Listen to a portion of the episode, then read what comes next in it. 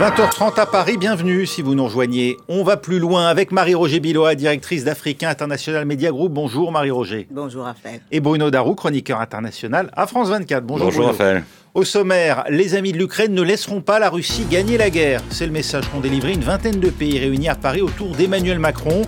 Avant tout, pour resserrer les rangs, éviter la crise de confiance à l'heure où Moscou revendique à nouveau une progression sur la ligne de front longtemps figée. Et puis, après la levée des sanctions contre le Niger, le Mali et la Guinée, de quel poids dispose encore la CDAO On en parle dans un instant. On va plus loin.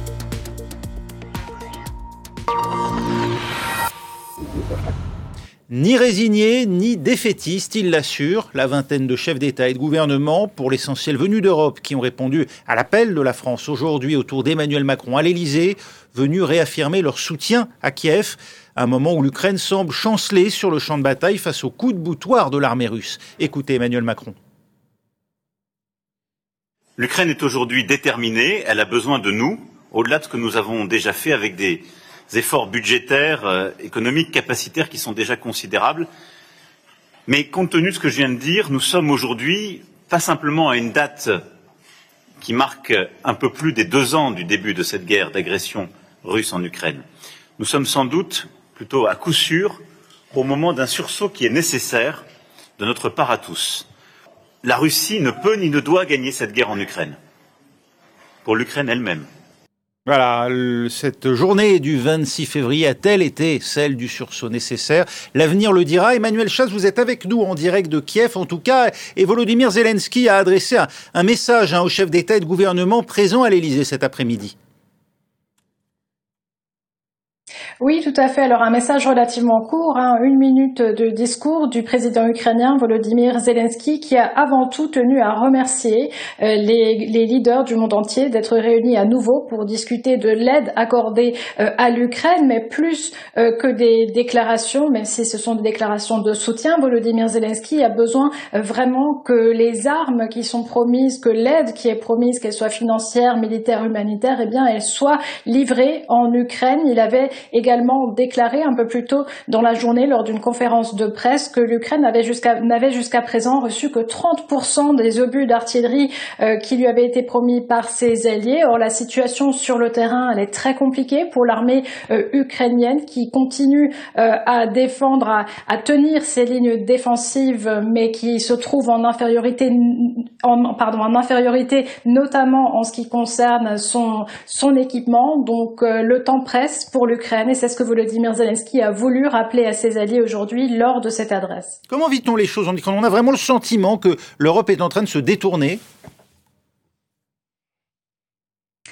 Alors pas vraiment. C'est vrai que les gens avec qui je parle ici sont inquiets. Il y a une, anxiété quand on voit ce qui se passe sur la ligne de front. Il y a eu il y a quelques jours la perte d'Avdivka. Aujourd'hui, l'armée ukrainienne a également euh, avoir, euh, a également confirmé s'être retirée d'un autre village tout près d'Avdivka. Alors certes, l'armée dit que c'est pour des raisons euh, de, regroupement sur une nouvelle ligne de défense, mais sachant le prix que les Ukrainiens paient lors de ces combats, qui se traduit en vie humaine, en prisonniers, en exécution sommaire également de prisonniers comme on a pu le voir sur certaines vidéos, eh bien, il y a une anxiété. Elle est plutôt tournée vers les États-Unis. Mais quand je parle aux Ukrainiens, ils me disent euh, qu'ils ont toute confiance en l'aide européenne, qu'ils la voient également euh, grandir depuis notamment cette incertitude euh, côté américain. Mais en tout cas, lorsque les yeux sont tournés vers Washington, effectivement, les Ukrainiens regardent, ils attendent de voir quelle va être la décision du Congrès pour ce paquet d'aide qui n'est toujours pas passé et dont l'Ukraine aurait tant besoin pour euh, continuer de se défendre de manière effective contre l'armée russe qui, elle, gagne du terrain petit à petit sur ces petits villages, mais tout de même euh, qui affecte ainsi le moral des Ukrainiens. Vous restez avec nous, Emmanuel. Marie-Roger, euh, une conférence de ce genre est nécessaire, ne serait-ce que pour mobiliser les, finalement ces pays qui sont les fournisseurs d'armes aujourd'hui de l'Ukraine? Eh bien, c'est surtout nécessaire après les, toutes les mauvaises nouvelles qu'on a eues pour l'Ukraine et, et aussi euh, les inquiétudes. Finalement, on se dit, est-ce que l'Ukraine peut gagner cette guerre? Euh, Je dirais, il y a une semaine, euh, tous les indicateurs étaient au rouge. voilà, il y a non, seulement les incertitudes qui pèsent sur la poursuite de l'aide américaine, bloquée au, au, Sénat, au Congrès, enfin bon, bloquée par les parlementaires là-bas, Trump qui va venir, mais aussi euh, l'économie euh, l'économie russe qui s'est pas effondrée, qui a même connu une progression, une croissance. on a vu l'embargo qui est violé par les Européens eux-mêmes. voilà, donc tout ça, on se dit et les Ukrainiens qui peinent, évidemment, voilà, la fameuse offensive qui n'a pas avancé. Et on se dit, euh, bon, euh, deuxième anniversaire, on entre dans la troisième année, qu'est-ce qui va se passer? Donc aujourd'hui, euh, déjà sur le plan, j'allais dire, conceptuel, philosophique, certains Ukrainiens estiment qu'aujourd'hui, on a parlé, il a, comment dire, le président français, Macron, a exactement épousé euh, le discours de Zelensky il y a deux ans, au début de la guerre. Mmh. Ils sont maintenant entièrement d'accord, surtout sur le, le, point de savoir quelle est l'importance de cette guerre pour l'Europe mhm. euh, Voilà, ça avait l'air plus longtemps. Là, il a, il a parlé de sursaut. Donc tout ça, c'est des bonnes nouvelles. Il y en a une aussi, c'est que des pays comme le Danemark, qui montrent une, vraiment une détermination accrue, le Danemark qui dit on va donner toute notre artillerie. Bon, évidemment, tous les pays peuvent pas en faire, peuvent pas le faire, mais mais mais déjà cet état d'esprit montre que euh, euh, voilà, l'Europe voudrait passer à la vitesse supérieure. On ne sait pas si ça suffira, si le temps euh, le temps n'est pas euh, voilà parce qu'il y a beaucoup de temps. Euh, mm. la livraison, la fourniture de beaucoup d'équipements demande encore beaucoup de, temps de fabrication même. Bon, mais c'est plutôt une bonne journée aujourd'hui pour l'Ukraine. La France est-elle la mieux placée pour euh, lancer cet appel aujourd'hui, à dire faut surtout pas relâcher l'effort, alors que elle, la France, hein, que, que, François Hollande, l'ancien président lui-même, accusait la semaine dernière de faire moins que le Royaume-Uni et l'Allemagne pour l'Ukraine Bruno Darou? Oui, alors d'abord les, les, les, chiffres sont discutés et discutables parce qu'ils émanent notamment d'un institut allemand qui s'appelle le Kiel euh, Institute, euh, qui évidemment place en, numéro un les États-Unis, puis en deuxième l'Allemagne et assez loin derrière mhm. la France. Donc il y a il y a une querelle hein, sur la sur la validité euh, de ces chiffres. Ce qui est vrai, c'est qu'en termes de, de, de, pourcentage de PIB, euh, euh, la France pourrait certainement euh, faire plus, car des petits pays, vous avez évoqué le, le Danemark, mais aussi les, les pays baltes ou la Pologne ou la République tchèque consacrent une, une, bonne partie de, de, leur PIB à l'effort pour aider l'Ukraine. Emmanuel Macron a annoncé 3 milliards, hein, la Volodymyr Zelensky, juste voilà, 3 milliards. 3 milliards, alors que pour l'Allemagne, ce sera 8 milliards cette année, mais après, ça dépend euh, comment comment on calcule tout ça. Si on mélange des des, euh, des carottes et des navets, donc euh, tout ça n'est peut-être pas très comparable. ce qui est sûr, c'est que la France pourrait sans doute faire plus. Euh, comme euh, le Royaume-Uni. La comparaison avec le Royaume-Uni est peut-être plus euh, euh plus pertinente parce que c'est l'autre grande armée du continent européen et c'est vrai que le Royaume-Uni a, a, a, davantage fourni que la France et puis s'est engagé plutôt. Il y a aussi l'engagement politique aux côtés des Ukrainiens. Emmanuel Macron, là, on assiste là à la, à la fin quand même d'une évolution. Hein, quand on compare il y a deux ans où il parlait encore avec Vladimir Poutine, il parlait de pas humilier la Russie, etc. Mm-hmm. Il y a eu quand même une voilà une, véritable mue presque euh, du président euh, français.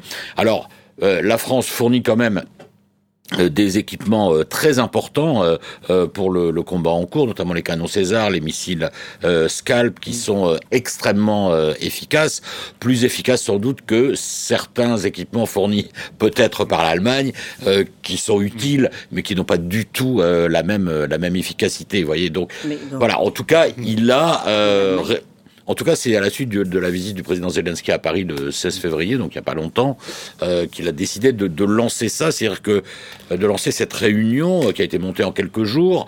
Alors évidemment qu'on peut dire que la France essaye de prendre le, leadership, oui, désormais de cette aide à l'Ukraine. Mais enfin bon, un, il a eu l'idée de le faire, il l'a fait, il a réussi à le faire il a, il a réussi à réunir à, à l'Élysée euh, une vingtaine de chefs d'État euh, et de gouvernement.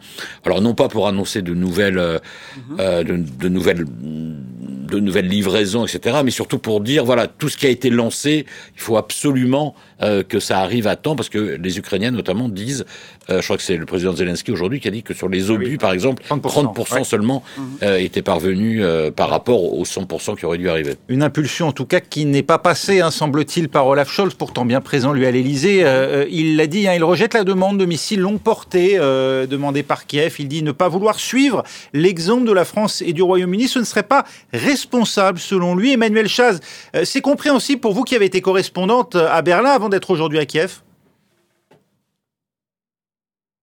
euh, Oui, tout à fait. Finalement, Olaf Scholz euh, ne sort pas de la ligne qui s'était fixée depuis le début euh, de l'invasion à grande échelle de l'Ukraine par la Russie. Il avait dit que l'Allemagne ne devait pas s'impliquer dans cette guerre. C'est ce qu'il a déclaré aujourd'hui en disant que, que l'Allemagne ne serait pas partie de cette guerre de façon directe ou indirecte et qu'il trouvait même, a-t-il dit lors d'une conférence de presse, que c'était très irritant de voir les commentaires quant à sa décision de ne pas envoyer les Et finalement ce n'est pas très surprenant étant donné euh, la, personnalité du chancelier, c'est la ligne qui s'est fixée, il veut la suivre, ça ne veut pas dire qu'il la changera pas, ça ne veut pas dire qu'il ne pourra pas être persuadé euh, de d'envoyer ses missiles à longue portée, mais pour l'instant ce n'est pas encore le cas, il le justifie euh, par le fait non seulement de vouloir laisser l'Allemagne en dehors du conflit, mais aussi en essayant de, justifier plutôt un soutien vers un bouclier antiaérien européen de plus de coopération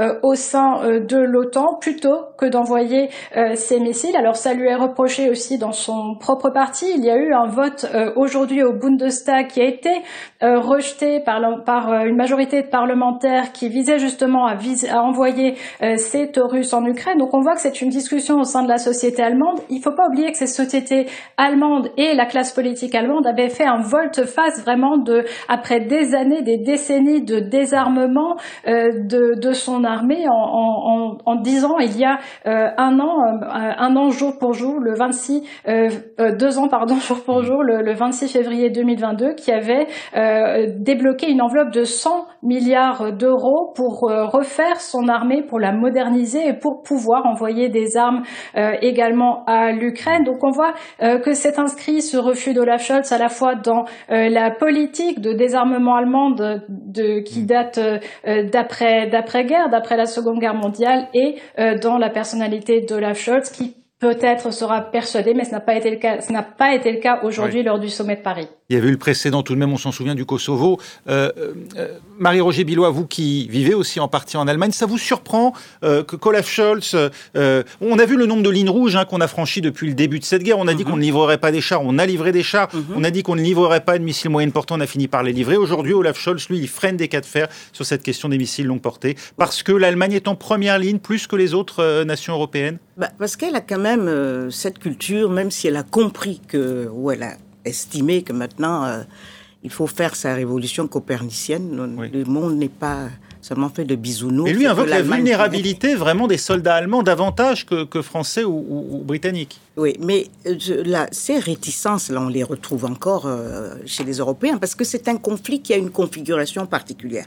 On a la Russie en face qui a l'arme nucléaire et depuis le début, si l'Ukraine la, a beaucoup de problèmes aujourd'hui et la lenteur qu'on a vue s'explique aussi en partie parce qu'on ne voulait pas euh, s'impliquer au-delà d'une certaine limite pour ne pas euh, embraser euh, le monde et entrer dans une guerre, troisième guerre mondiale. Aujourd'hui encore, Emmanuel Macron a dit que nous devons garder la maîtrise de l'escalade. C'est toujours là et c'est ça la difficulté. Donc même si on va de plus en plus loin, les Allemands se disent euh, n'ont pas encore le sentiment que euh, il faut que toutes les réserves doivent tomber et, et euh, c'est peut-être pas définitif, mais pour le moment, c'est, je crois qu'ils sont déjà allés beaucoup, euh, beaucoup, très très loin et que euh, voilà, c'est, ça un peu. Et puis il y, y, a une autre différence. Enfin, je pense qu'il y, y, a deux éléments quand même peut-être à rajouter sur mm. cette affaire de, de l'Allemagne, c'est que les missiles euh, Taurus sont de très longue portée, mm-hmm. plus longue portée que, que les Scalp qui sont autour de 200 km.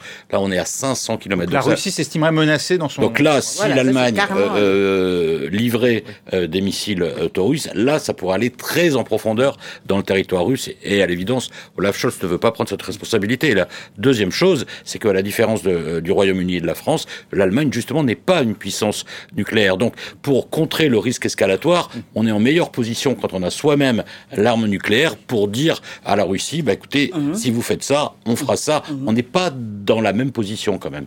Dernier point, Bruno. Euh, Volodymyr Zelensky annonce, hein, ou en tout cas a dit, que, euh, et c'est sans doute ce qui alimente aussi le, la crise de confiance euh, des partenaires européens et peut-être d'une partie des Ukrainiens eux-mêmes, les plans euh, de contre-offensive auraient été connus de la Russie et c'est ce qui aurait mhm. contribué notamment à, à l'échec, en tout cas en partie de cette contre-offensive. Oui, alors bon, c'est révélé aujourd'hui. Euh, moi, j'ai entendu le, chef des services de renseignement ukrainien qui s'est qui s'est exprimé, euh, qui n'avait pas l'air très surpris, puisqu'il euh, a même dit que depuis quelques mois, ils avaient arrêté 2000 Ukrainiens qui, en quelque sorte, trahissaient leur patrie et étaient des, formes d'agents doubles au service de la Russie.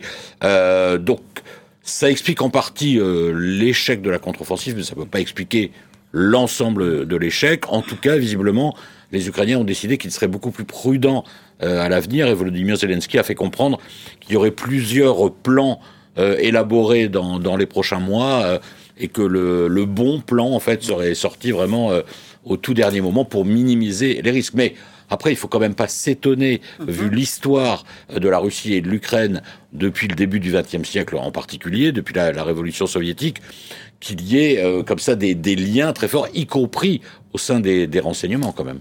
Et des coups fourrés. Et des coups fourrés, oui. oui. Non, mais je crois que l'une des choses les plus intéressantes par rapport à, au renseignement, aux services secrets, c'est ce qui est sorti ces jours-ci. C'est que l'Ukraine est carrément un hub de la CIA.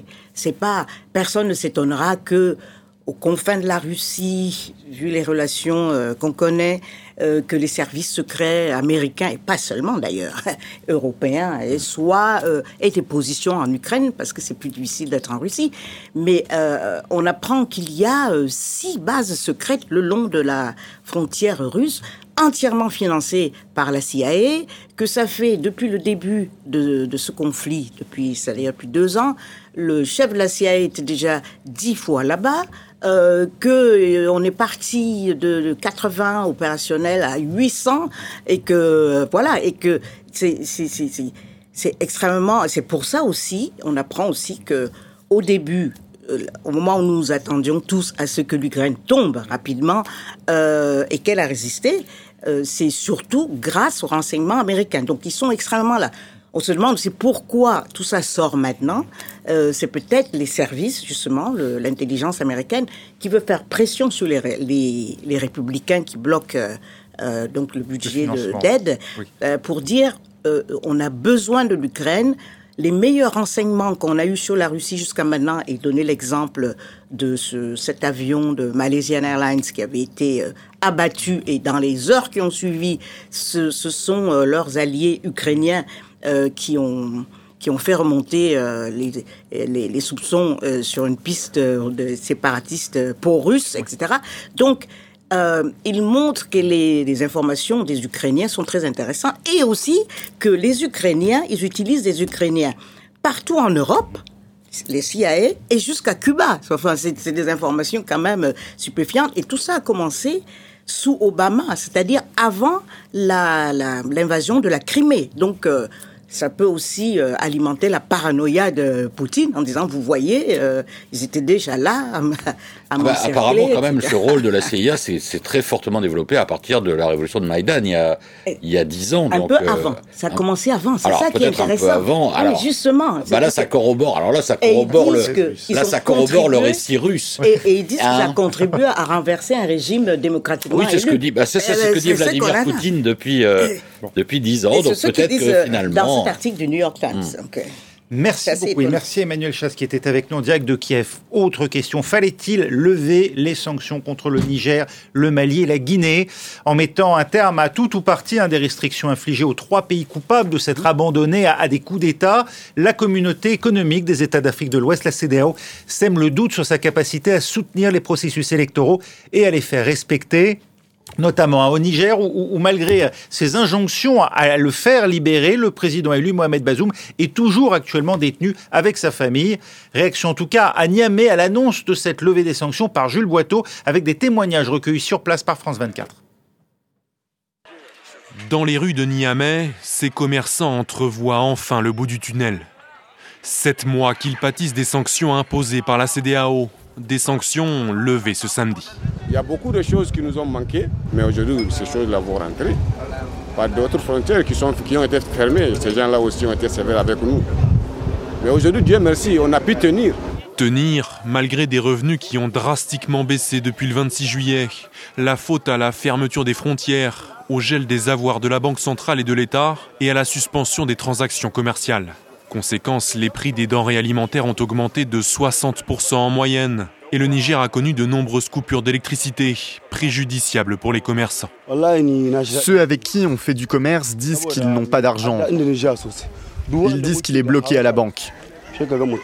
Pour obtenir ton argent, il y a des démarches qui prennent beaucoup de temps. Avec la levée des sanctions, l'argent devrait circuler plus facilement et toute personne qui te doit de l'argent devrait te régler rapidement. Après sept mois de difficultés, avec l'ouverture des frontières, le commerce devrait reprendre avec vigueur, facilitant l'importation des produits et améliorant le transport et la vente des articles.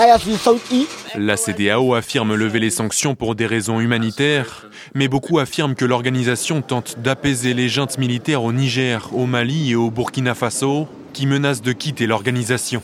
Des sorties qui désordonneraient le commerce et les flux financiers dans le marché commun à hauteur de 150 milliards de dollars par an. Marie-Roger Bilot, pour essayer de comprendre, euh, la CDAO a-t-elle levé ses sanctions face à la pression de ces pays qui menaçaient de créer leur propre alliance des États du Sahel ou de battre leur propre monnaie, ou bien face au désarroi, au dénuement des populations qui risquaient seules de payer le prix de ces sanctions? Je crois qu'il y a les deux. Et euh, il faut quand même saluer la réactivité de la CDAO face à justement ces pressions et, euh, l'obligation de se remettre en question et de prouver sa pertinence. Euh, et d'acter aussi son impuissance.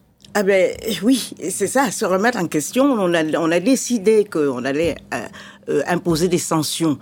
Ça a été très très dur pour la population, mais on n'a même pas obtenu euh, ce qu'on souhaitait, c'est-à-dire le retrait de, de, des juntes militaires et aussi, en ce qui concerne le Niger, la libération du président Bazoum. Je note au passage que, au départ, lorsque ce sommet extraordinaire a débuté, il était question de, de réclamer sa, la libération. Ça s'est passé aux oubliettes. J'espère que peut-être que c'est pas totalement euh, euh, écarté. Mais euh, le problème de la CDAO, qui était devenue extrêmement impopulaire, faut le reconnaître, même si euh, c'est quand même l'une des organisations qui marche le mieux d'intégration sous-régionale, c'est cette impopularité. Il fallait faire quelque chose. Elle a elle s'est concentrée sur le volet politique, alors que dans sa charte et dans euh, euh, ses objectifs, elle a aussi un volet économique, notamment sur le secteur privé, et elle n'a absolument rien fait. Et donc, aujourd'hui, il faut qu'elle euh, revoie à la fois sur le plan conceptuel et, aussi sur les pratiques est-ce que la, la, gestion des crises doit se faire par des sanctions? Et des interventions militaires, est-ce que ces outils sont encore pertinents? Est-ce que c'est pas mieux de faire un monitoring euh, régulier de la situation politique des États et voir qu'ils sont menacés de coups d'État, etc. Donc, c'est tous les reproches qu'on lui a fait et ça, c'est un premier, une première étape qui montre que elle tient compte de la réalité sur le terrain, elle tient compte du fait que ses membres doivent être en, adéquation avec euh, euh, son action. Et voilà, c'est un chantier qui s'ouvre tout de même, euh, à l'heure où d'autres États montrent aujourd'hui des véritables crises, alors peut-être pas crises démocratiques, mais crises de confiance dans leurs institutions, c'est le cas du Sénégal notamment, hein. mhm. euh, est-ce que là, la CDAO n'a pas quand même perdu beaucoup dans cette, dans cette affaire mhm. en termes de pouvoir d'influence Bruno? Oui, alors en termes de pouvoir d'influence, effectivement, ça, ça, ça, se pose, hein, puisqu'effectivement, je crois que la CDAO n'a fait aucun commentaire sur la, sur la situation au Sénégal, euh, alors même... Ah si, quand même. Ah, d'après ce que j'ai lu. Non, euh, non, non. Là, oui. Macky Sall était présent. non, ils ont. Le, président Macky Sall était présent parce qu'il est toujours président, euh, tout à fait légalement. Mais au moment où il avait décidé d'annuler euh, le, processus électoral, la CDAO s'est fendue d'un communiqué et tout le monde riait en disant Ah, ah maintenant ils réagissent. Parce que c'est typiquement le genre de. Ah bon, bah, D'après ce que j'ai lu, il n'y avait pas eu vraiment de réaction. Très faible en tout cas. Hein, avec, oui, oui, une réaction assez faible. Et.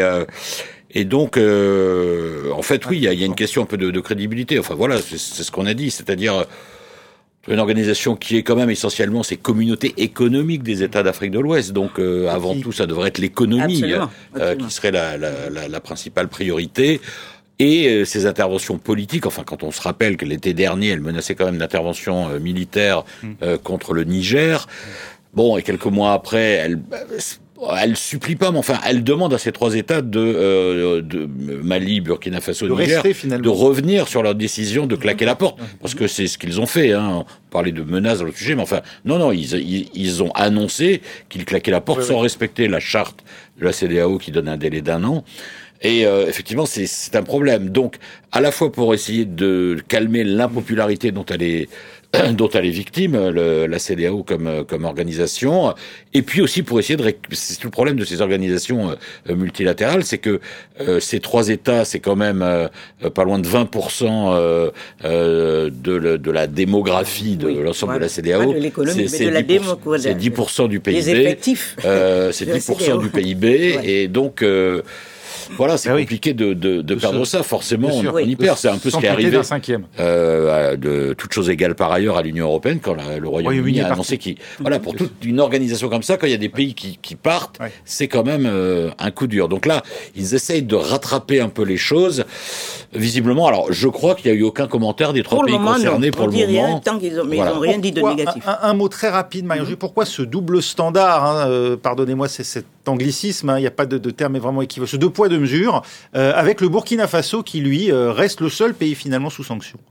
Eh bien, ça, le, le Burkina Faso actuellement je suppose, parce qu'ils l'ont pas dit, mais c'est un pays qui, euh, c'est un gouvernement, un régime qui est particulièrement dur, qui fait des enlèvements, des kidnappings euh, d'opposants. Euh, euh voilà, je, je, crois que la presse est totalement muselée.